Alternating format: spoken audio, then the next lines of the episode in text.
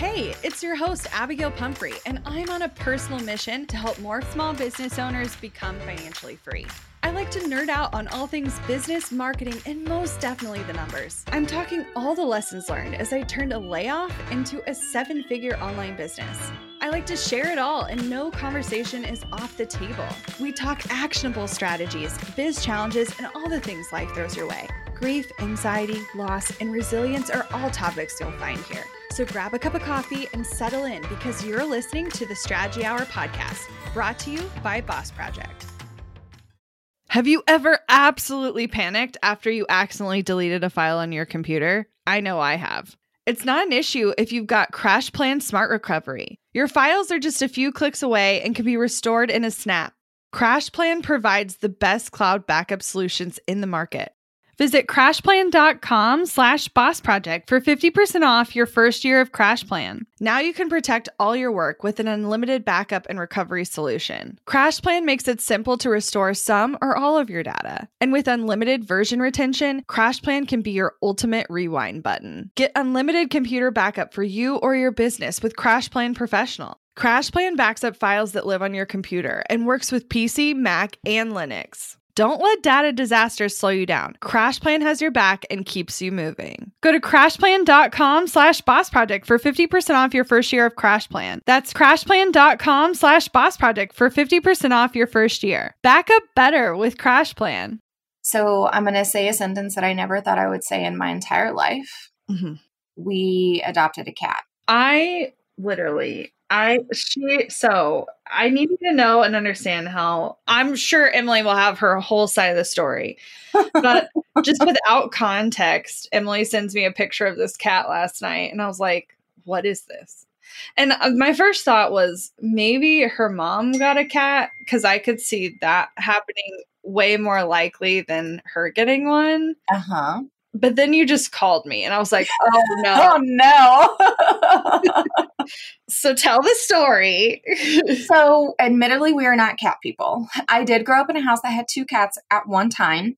And then Brian grew up in a house that had two cats at one time.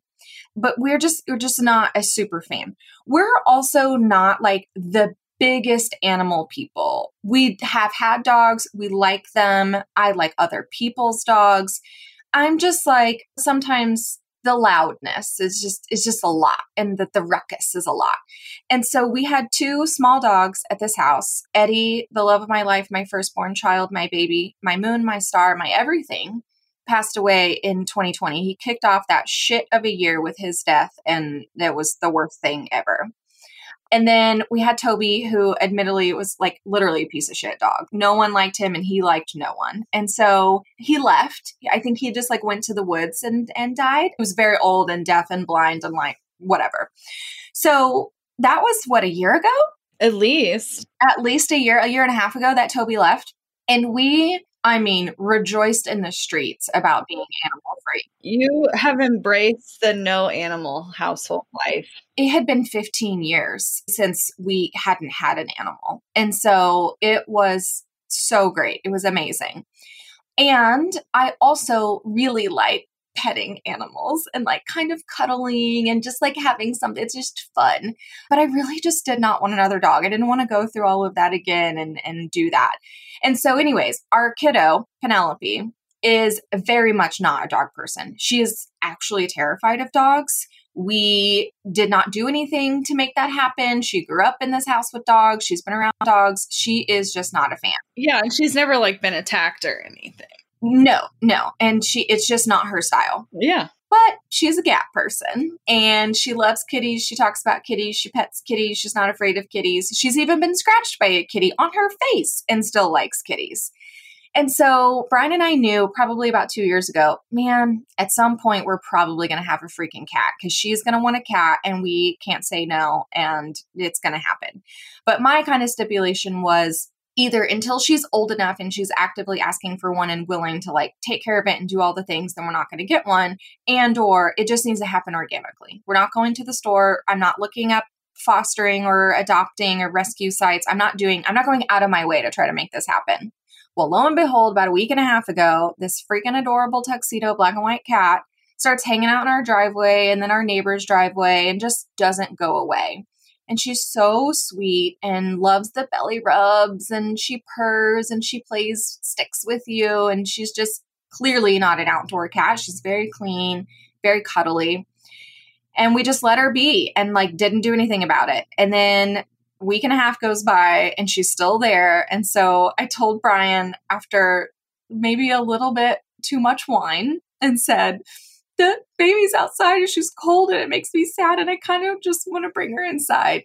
And Brian was like, I do too. so we basically made a deal. If she's still there in the morning and if we go get some supplies and she's still there and we can get her in the house, then we can try it. And so far, it's been less than 24 hours. So we're still very, very new. Taking her to the vet this afternoon and we'll see. Oh my gosh. Her name's Pepper. Actually, I actually don't even know if she's a she. We'll I'll find out today. Their name's Pepper. yep. I also don't care because every every animal I own is a sweet baby boy and a little bitty girl. So I don't care. it's fine. Oh my gosh. I'm just so surprised. Although I don't know why I should be because I'm definitely the oh, we have animals person on the team.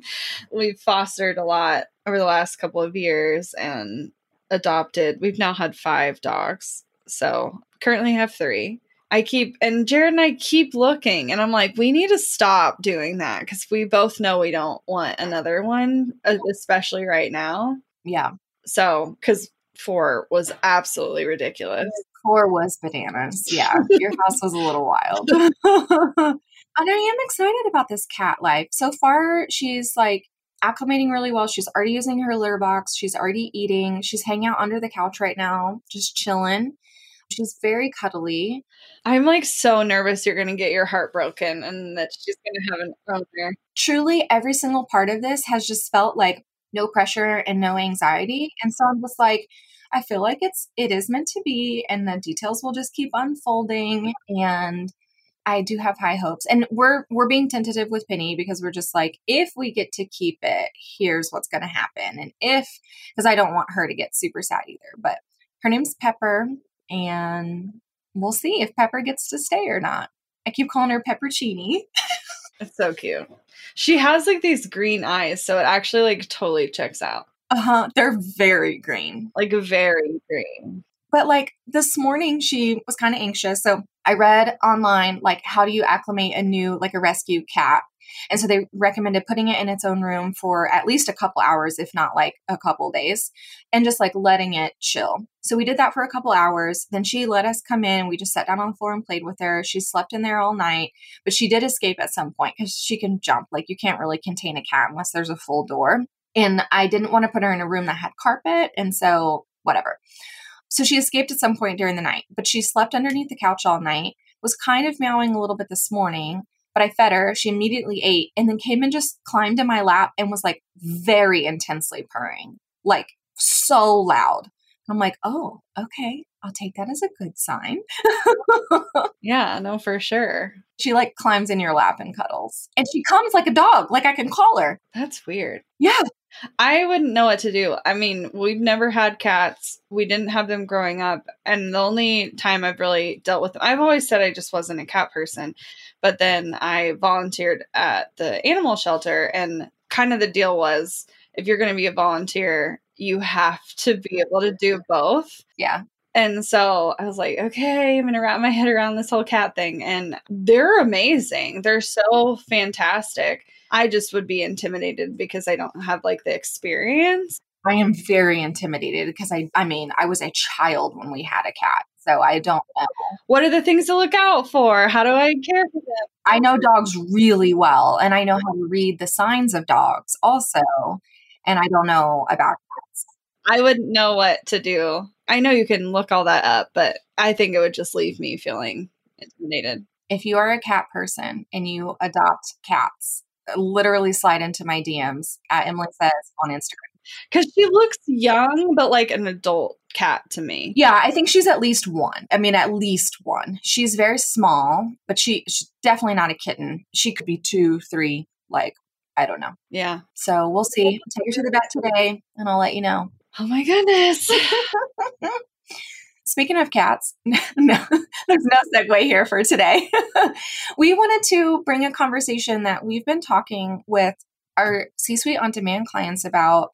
And I wanted to kind of share just a little bit more of our progress in being really bad at this and then getting better at it.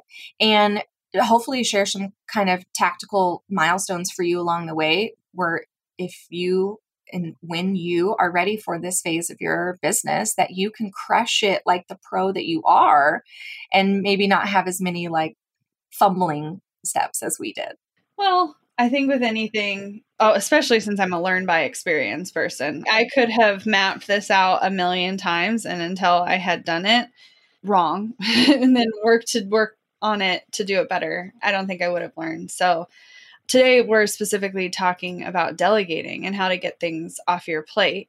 And most of the context of what we're talking about today is how to properly delegate to an employee.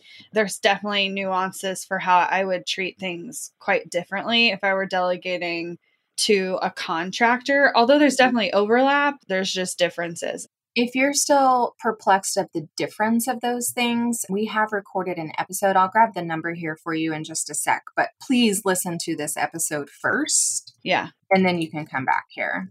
Yeah. So, one of the first steps to getting things off your plate is getting clear on what it is that you're even doing. And you can feel like you're going a million miles and going a thousand different ways, but you really need to take time to document things that are happening one off and also things that are happening routinely, things that are happening strategically, so that you can start to understand what is sitting on your plate. Because ultimately, you're trying to find themes and like commonalities between stuff. But I don't want you jumping 17 steps ahead and trying to think about the end game. Right. You just need to start documenting what it is that you're doing inside your business without judgment.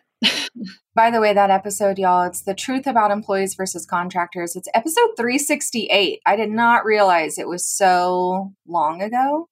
So you might need to Google that one. You can just type in the Strategy Hour podcast employees versus contractors or episode 368 and you should be able to find it or you can head to our website as well and search for that. But it's a good one where we break down the the literal difference between each and things to consider before hiring your first employee. We talk about payroll a little bit and then a, a little bit about the process once you do start the hiring. So it's the brief overview but it'll give you a good framework to work with so. What's your favorite way to document all the tasks that you are doing I typically rely on a doc. It typically starts real messy. I do a, an initial brain dump. And if I were, and I do think we're probably owed, you know, a refresher for both of us, we should probably do this ourselves. Typically, I start with the doc and I just do a very messy brain dump. I don't try to organize anything and I will just leave it open for a couple days because I forget what I do until sometimes when it's time to do that task again. After a couple days or a week, I like to organize it by categories. Especially as a CEO, you're going to be sitting in multiple departments and there might be marketing and sales and operations or customer service or whatever. So I try to break it down by departments that we currently have. If you don't have this yet, just break it down by type. If the people don't exist yet, the departments don't exist yet, that's fine. But I do like to kind of see where am I really heavy in a specific department? And is that because I'm really good at that and I like it and I should stay there and eliminate some other things? Or is it not a shining spot for me? And that's where we have a big opportunity of bringing in a, a body to take over those things. Yeah. When I group them, I think about not just department, but also like skill set. And so sometimes there might be things that are in different departments, but it's the same kind of skill.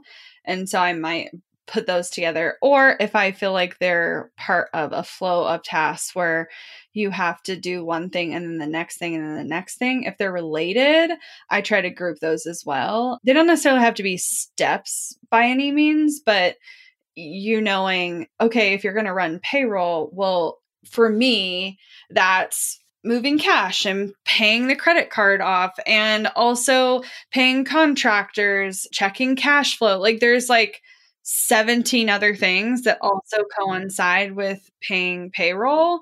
And you may initially only want to delegate part of it, and that's fine. But you may start to understand autonomy over this one aspect could also mean all of these other things. And so you have to get clear on what are those other things and how are they related or in what way are they related. But there's no judgment here. It's just do all the things. I similarly just do a doc, make a list, keep track of it. I would probably do a ton all at once and then check it again in a week or so. But for some of our mm-hmm. clients, they definitely prefer to do this as part of a time study where they're they're paying attention to how long these tasks are taking anyway and they're doing an active time study for a week if not two. Yeah. If you're like stressed out about what should I take off my plate, sometimes looking at what cost you the most or the least can help you also. Yeah. So, this next phase is a really great opportunity for you to evaluate what you're great at and what you're not so great at. Emily already kind of spoke to this a bit with strengths versus weaknesses. I think it's a really important thing to put out not just weakness, but also like what's less efficient for you? What are you not enjoying as much? What is your skill set not adding value to this task because it's not always about weakness. You may be decent at it, but like you doing it makes no difference in the outcome. And you being mindful of that can be really helpful. Well, when we're talking about strength tasks versus weak spots, it's not necessarily things where you're just like, I won't ever do this, or I don't have an opinion about this, or I don't care about this. Like, as the founder and CEO, like, you're going to care about every single department, and that's okay.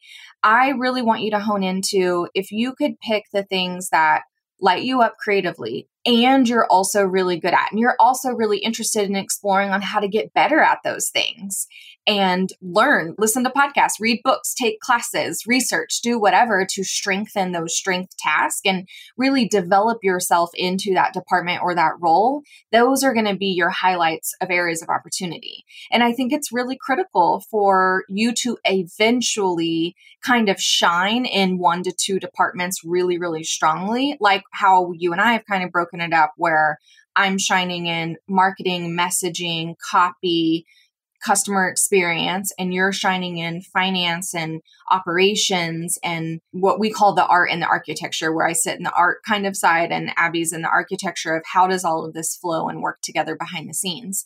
And so that will begin to inform if you're sitting in art versus architecture, for example, what other departments down the line might you want to get out of or stay in in the future? Well, and sometimes it's a little bit different because we also are delegating management too. So like right. Emily is not only sitting in a certain spot, but she's managing the people below her that like fill the gaps of the that department, if that makes sense. And you, if you're a single founder, you may end up having to develop multiple managers across various departments, even if you eventually want to have little to nothing to do with that department. I do want to be mindful that that can be a bigger challenge because Emily and I not only got to hone in on the area we wanted to focus on, but the area we also wanted to manage on. And I think managing more than two or three people can get to be a lot. Yeah. Okay, so but on the the strength side, I think one of the things to really consider is what is most important versus least important. Even if you're fantastic at something, it doesn't necessarily mean it's important to the bottom line of the business or important to impact of the business or you achieving your business goals or all of those things and so you may have initially it may make the most sense to delegate your weak spots. But as your team grows, you may need to take some things that are on your strengths list and give them away with full autonomy to someone else because of just the simple amount of time that it takes to complete even even if you're fantastic at it. Well and if it doesn't have a the overall effect on your bottom line these are the conversations that, and we probably should have led with this at the get go, but I feel like we talk about this every single time we talk about hiring and kind of refining your position as a CEO. We are in the camp of you will still work in your business and oversee at least one department and and be in the decision court for a lot of executive things, right? We are not in the camp of removing you from everything in your business where you're so far removed from what's actually happening that you then can't make the proper decisions. And so this isn't about removing yourself from everything. This is about what are the things that you do that generate growth, that generate sales, that help move the business forward. It's not always about sales, but it's helping move the business forward.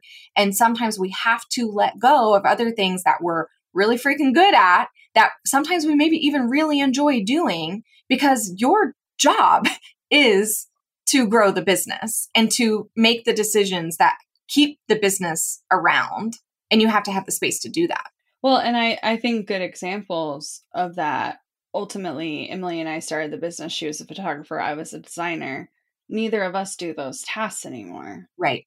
And while photography definitely shows up in our business differently than it did seven, eight years ago, design is still a massive part of everything we're doing. It didn't make sense for me to own that task long term for a whole host of reasons. I'm making things more important than they are because I'm spending times on spending time on things that they may be an SOP or like a behind the scenes thing and no one else is going to see it at all and it's like why? But then kind of the the opposite example of that is with copywriting and me owning that, I have delegated a lot of copywriting. Yes, there are things that while they matter, like we're not saying they don't matter, there are copywriting tasks that don't have as much of an impact on the success of our business. For example, a blog posts. I help brainstorm the topics of them and the general outline of what I want them to cover and the main call to action that I want them to have. And they are overall guided within the strategy of our SEO plan and tactics and what we want to be drawing attention to. So that I put my brain on.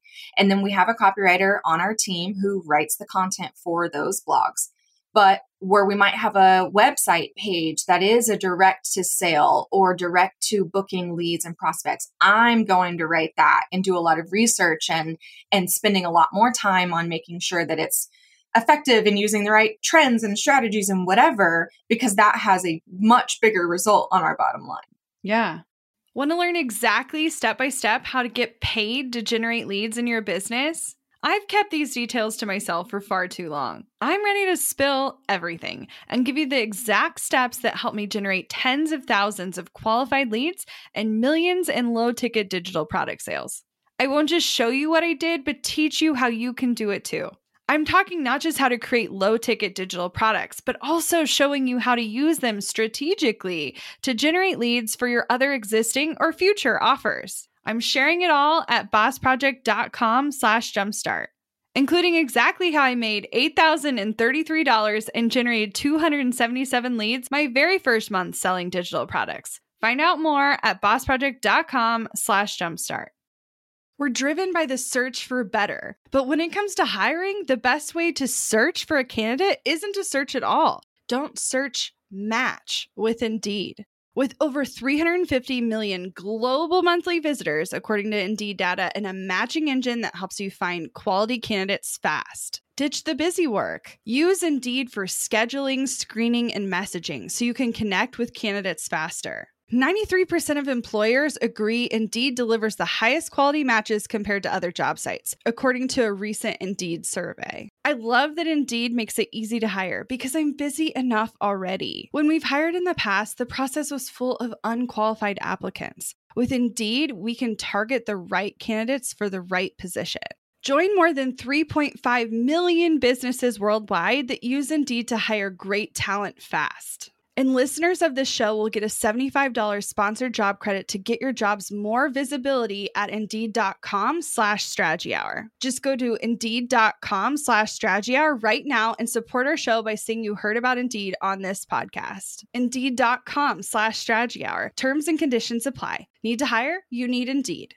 Money issues are a common stressor in any relationship. Monarch Money is the top rated personal finance app that can get you and your partner on the same page without any extra cost. Monarch has built in collaboration features, so together you can see your finances, budget, and get insights on your cash flow. It's the easiest way to manage any household finances. I've tried other finance apps in the past, and they didn't work the way I wanted them to. I don't want to stress over finances. Monarch is the top rated all in one personal finance app. It gives you a comprehensive view of all your accounts, investments, transactions, and more. Create custom budgets, set goals, and collaborate with your partner. And now get an extended 30-day free trial when you go to monarchmoney.com slash strategy. Monarch has a tool that allows you to easily import your data from Mint and keep all of your tags and categories. Monarch's simple, intuitive design makes it so easy to get set up, customize, and use. Monarch prioritizes my privacy, and they'll never sell my data to third parties. After trying out Monarch for myself, I understand why it's the top rated personal finance app. And right now, get an extended 30 day free trial when you go to monarchmoney.com slash strategy. That's M O N A R C H M O N E Y dot com slash strategy for your extended 30 day free trial. Now, the next phase of this is looking at what can be delegated right now. Now, if you have a current team or just a team member, there might be things you already had in mind before you listen to this podcast about stuff you're wanting to delegate. And if so, stay tuned because we're going to talk about the proper way to delegate so that you can really do this effectively. But if you haven't yet hired, I kind of want to put a caveat here that, like, there is an opportunity ahead of hiring that I think so many people skip. And Emily and I always would take this list and we would look at what tasks can we delegate right now. And we started with systems and software. Can this be delegated by utilizing a system consistently? Maybe you need to put Zapier in motion instead of doing something manually. Maybe you just need to automate remembered to do it and that's going to save you a ton of time. So maybe it's better project management. Maybe you need to utilize a software like a CRM to automatically send something as a follow up to a client. Like there's so many systems and softwares out there that can take things off your plate. And this isn't necessarily about i think there's this frustrating conversation right now about systems and specifically AI taking jobs.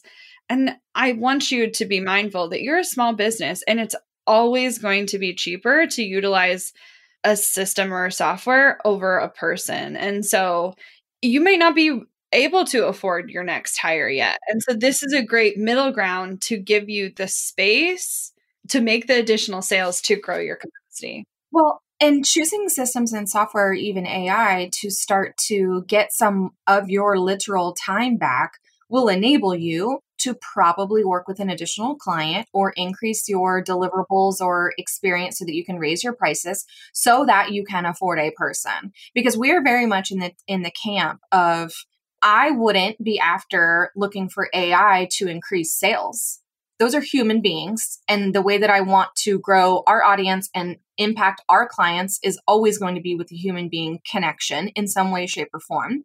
But what I will do is look at how I can utilize AI to better organize our schedule or have systems communicate with each other or help me brainstorm or get me unstuck or move this information from from this space and format it in this way over here so it can be better presented or understood. It's those kind of things that I'm like an assistant that I can have them kind of running in the background that I'm still going to be doing the research on or digging on and set up the system, but to have it running for me behind the scenes is what's going to save the time. Now, when you have this list, after you've kind of taken the systems and software and prioritize that first, because usually those are quicker actions that can make a big difference. And sometimes it's a take time to make time, and that can be a frustrating situation. I feel like it's like that 99% of the time, and people do not know that. And they're so resistant to it because they're like, I'm just after saving the time. That's all I want to do. But you've got to set it up first. you guys, I know this is going to sound so basic, but it's just an example of the truth being the truth. I've been in the sales seat for years, but we've only been doing sales calls for what, six months maybe? Yeah. Something like that. I mean, and we've done them in the past, but it, this is the most recent like iteration of focusing and selling in that manner. Anyway, I knew I could use some canned emails and I was just so resistant. And I kept telling myself, oh, you want to make so many nuanced changes per the individual person that like you can't possibly write a canned email bologna sandwiches, guys. Like, I'm not saying you can't customize it, but like already including a link that you're grabbing 10 times a day is going to save you freaking time. Right. And even just prompting yourself where we we love Madlib tile style canned templates or canned messages because you do have to go in and fill in information. But even saving the brain work of how to start an email and then how to transition this part of the conversation and then how to end the conversation. Like, holy moly. I know it's goofy, but it's okay that if you haven't made time, it is required. Slow down. You have to do it. Okay. You have to do it. And when you start to look at this list, the systems and software is an essential first layer like and you have to do it first before I feel like I agree. You can move on to hiring. The next thing, it kind of goes one of two ways. Either you're going to start to see a collection of like tasks that could turn into a job description and like an actual role for someone, or you are going to notice this very particular part that you are ready to give to someone that's already on your team. And so we're going to focus and and pretend that you've already hired the person and we're actively delegating to them cuz ultimately hiring and training is a very different process than taking someone who's actively in your culture and giving them autonomy. But if you need help with the hiring, a we need to have a conversation i would love to have you book a call with us you can just go to bossproject.com slash waitlist and let me know that you're interested in scaling and hiring, and we'd love to chat about how we can help. But I want to focus on okay, they're here, this person exists. And they're already onboarded, like they're already doing things. They're already doing things. This is not the first time you've talked to them about a task. This is likely after their first 90 days. Okay. Yes. So, how do we take something that's on our plate right now and we put it on someone else's plate effectively, proactively, all the things. Well, the thing that I love about this exercise is that it really, really encapsulates the what does done look like to you. And I'm sure you've heard that before, but it is this is the exercise that makes sure you are super, super, duper, duper clear on what done looks like to you and the potential risks that you see. So you can openly communicate that with the person that you're wanting to delegate. To me, proper delegation at the end of the day comes down to communication, period, hard stop overly communicate, overly explain, get super detailed about what you're expecting to be taken off your plate, how, when, where, all of it. Uh, typically, what in I think you've said this before, and it was really great, where a lot of people typically focus on just the what of delegating. This is the task okay, bye. And I literally need you to be thinking about the where, the when, the what, the how, like all of that. Go back to like English school and really break down all of those things. So this exercise is going to have you walk through okay, of the task that you thought that you could delegate, what is the one that you're going to run with? What is the objective of that actual task? It's you're you're doing this thing, but for what, right? Yeah, what's the goal? What are you trying to make happen as a result? Yep. And then I want you to break down the skills that are needed in order to do that goal. What do people need to know? Is it specific softwares, systems, tools, strategies, techniques, frameworks? What is it? What level of authority do they need? Are they in an assistant role, but you're asking them to do an executive task? Do we need to break it down a little bit smaller to help bridge that gap appropriately? Or you might say, I'll give you this piece, but I will take the confidential information out of it and you're not delegating the whole piece. Or some of the things that I have some of my marketing team members help me out with is they know their part, but it's playing a part in a much bigger puzzle that they're not responsible for sales or leads or generating the traffic, right? Their their piece is over here and it's very important, but the weight of the entire success of that thing isn't just on their shoulders. Mm-hmm. So then I want you to think about is there someone on your team right now who you think that this would be perfect to delegate for? Or based on how you've explained it, are they really at capacity or they don't really have the right skill set for it? You might need to be thinking about this as your next open position when you are ready. But if you do have someone in mind, I want you to really break down why do you actually want to delegate it to this person? What about how they're showing up already makes them a good fit? What about the task isn't aligned with the skills that they already have? Why do you feel like that they can grow into this role if that's what you see happening? Really get vulnerable and honest with yourself.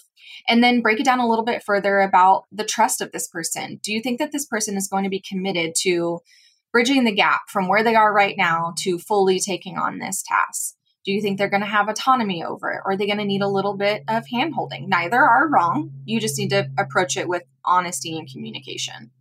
And then from there, we break down an actual transition plan. Typically, it's not like you can just present this info in a meeting and say, great, you can take it over 100% starting today. What's the game plan? Is it a, a week, multiple weeks, different phases? How long are you anticipating this to take in order for them to be fully confident in taking it over?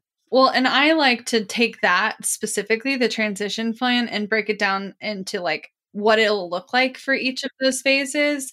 So it might be I plan to teach you live, and then I'm going to have you try it on your own once and document your process and review it thoroughly. And then the next time I'm going, if that goes well, then I'll have you do it completely on your own without me reviewing your steps. And I like to typically say for that one, because I do the same thing. And I also say, like, by this date or this launch that we're going to have on this date or whatever, I'm going to expect you to fully own XYZ part of this. So, whatever you need to do between now and that date to get comfortable, we need to work out together. Yeah, the next piece is so important. It is, like Emylee said, people tend to focus on the what, the actual task. They tend to focus on what needs to get done. And I want you to be breaking down everything involved in this conversation. So you're you're going over the the how essentially by the transition, but then you might also say how in terms of like what tools or access do they need? Where can they find the links and logins for those things? What are they going to be focused on? What's your expectation for when something's going to be done? Since there's a transition plan, do they need to be sending you things at more periodic checkpoints that are not just the end deadline? And have you outlined those dates thoroughly how do you want them going about it? Should they be recording themselves doing the process? Should they be doing it first thing in the morning? Like does the time of day matter? Um, does their headspace matter? Do they need to do other tasks before or after the thing to effectively do this thing well? And then if you do all of that, fantastic. If you miss this next piece, you will mess it up. And I say this from experience because I have done a thorough job of explaining all of the steps. And by missing the why, the other person is not taking the authority or importance to the level of seriousness that I need from them. And so the why is really talking about the why them. Why did you choose them to take over it? Why are you giving them the authority? Why are you taking it off of your plate? How is it going to impact the business and why is that important to you? You talking about it is going to be essential because I've seen a lot of people early on in their management process be like, I just can't do this anymore and I need to take it off my plate. And that's A, really rude, but but B, like gives them no motivation or excitement around taking over the task. And so me saying something like, I'm so excited to hand this task over to you because I know it's going to help you grow this skill, this skill, and this skill to help move you along in your position here. I really see this as a stepping stone for you having a future title or like you growing in this way or whatever. And like, when you illustrate those things to people, people get so much more psyched up about doing the thing. You're not lying about it. Like this has to be real, but it can make a massive impact. Well, the thing I like to cover in this section as well is the impacts that that specific task has on your bottom line. Because while it might not be the most important to that thing, it might not have a direct correlation. You wouldn't be still doing it in your business if it wasn't required, if it didn't somehow have an impact on client satisfaction or speed of productivity and communication within the rest of your team or whatever it might be. And so I like to draw the the kind of end result impact that this task has. And when this task is done properly, here's what happens. And it either impacts other people on the team or it impacts sales or it impacts your clients or customer experience or it touches all three of those things. And so I think when we draw those conclusions that it's not just about this person and this task. It does have a ripple effect across the entire business so that they can begin to see the importance of the task and why not only is delegating it important to you, but it's important that they delegate, that they take it on well. Yeah. Well, and I think taking it a step further by illustrating it's not the opposite. I don't want you to go in saying, here's why you should do it. And here's the risks and, and, just like saying, well, if you don't do it, then blah blah blah, all this shit goes down. It can't be the polar opposite because then then then you're not effectively talking about risks. You need to talk about risks in terms of challenges to that particular person. Like, is it going to challenge their skill set? Is it going to require them to learn a new skill or get some level of training in advance of fully taking it over? what are things that like you know about their personality that you think could be roadblocks to them taking this over fully or effectively what are the risks to the business in that like thousand foot view that they might not know or understand if this is not done well yep and so basically all the conversations that we kind of just bulleted out you will do on like a google doc and keep track of all of that information and present it to the person that you're wanting to delegate to in your meeting where you're going over the plan and the task and the requirements and your expectations and whatever. And ultimately, you need to decide what is the the check-in for this. Yeah. That's part of the transition plan. Right. That is part of the transition plan of how are you going to monitor how it's actually being handled and answering questions that come up and doing the training that's needed. Some you won't need that much. Like some are really small and they've maybe already even been doing some aspect of it from here, er, like already, and you just have to kind of button up the final thing. But get on the same page, put dates on, put communications down, mark stuff on the calendar if you need to, monitor the progress. And then I think like the last kind of unspoken thing that someone who's delegating has to just mentally prepare themselves for and go through is releasing the micromanaging tendencies that could come up once you do truly delegate. Well, yes. And it does start with feedback. I think so many people assume if I do this, they're off to the races and I don't need to check in on it. And it's like, no, you've outlined what done looks like. You have to critique every step of the process initially and as part of your transition plan can get more clear on initially i need to see this part this part this part this part from you but the next time you do it i only need to see this part and this part and you may not know what you need to see again until you see it the first time but you need to be clear on that them knowing feedback is part of the process for them gaining authority is not only going to help them do better at it, but they're going to have a better idea of what, what to look for. The thing I want you thinking about is if you have ever felt like this level of deep frustration with your team of, I could be doing it better, or why did I even bother delegating this thing because XYZ thing is happening? And almost always, it comes back to you didn't delegate this properly from the get go and it comes back on you and i want you to be able to take some ownership on it.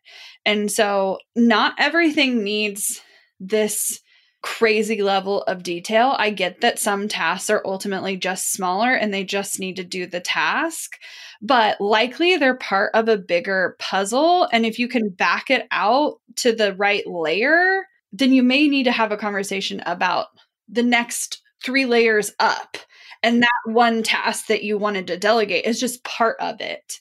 And I think that's helpful for when you're grouping the light tasks or putting things in departments. You may notice themes.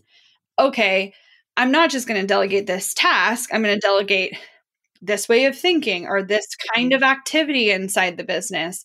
And anytime it repeats, they own all of it, not just the one task. And so this is really the stepping stone for you to get the right people on your team who are truly supporting you. Otherwise, they're just task monkeys that are checking boxes off. They're not thinking about how everything works together to achieve the big picture. Because they need to know that and understand it for you to be able to grow the business. Yep. Because ultimately, you can't be the only one owning that vision. Well, I'm excited for all the delegation that's coming up in your future. And if this felt overwhelming, or if you're like, ooh, this is something I'm going to be needing here shortly because I am planning on hiring this year in the next 12 months, we need to have a chat. If you are a service based business owner who maybe you've worked with a handful of contractors already and you're looking to hire your first or next employee, maybe you've got a full time employee and you're like, thinking we're going to be expanding to two to three this year, then we need to chat. You can book a time on Abagail's calendar by heading to bossproject.com slash on demand. No spaces, no hyphens, on demand. It's seriously a no pressure conversation. Like there's literally like is questions to see where your business is at and if you are planning on hiring in the next six to 12 months. If you're not, then we'll chat about other opportunities where it makes sense for us to work together and make some magic happen. But for right now, go to bossproject.com slash on demand. Looking to elevate your brand without the headache? Join the Co op, our creative template shop membership. With thousands of easy to customize templates, all crafted to seamlessly fit your business aesthetics, we make nurturing leads and driving sales effortless. We're talking serious impact and seriously simple creation. Become a member now at creativeshopcoop.com and transform your business today. That's creativeshopcoop.com. Hey, a few quick favors before you leave. I'd love if you'd share today's episode, send it to a friend who needs to hear it, and post on social. You can show us where you're listening from, your favorite takeaway, or why someone else should listen. Be sure to tag me at Abagail Says and at Boss Project so we can share it. Okay, second favor to get podcast updates and all the behind the scenes news from Boss Project, I'd love if you'd join my VIP list. Just head to bossproject.com slash sign up to make sure I have all your contact details. Really love the show? It would mean so much to me if you'd leave a rating and review. It not only helps more listeners find the show, but allows us to bring on quality sponsors so we can keep bringing you this valuable content for free. Thanks so much for listening. Until next time.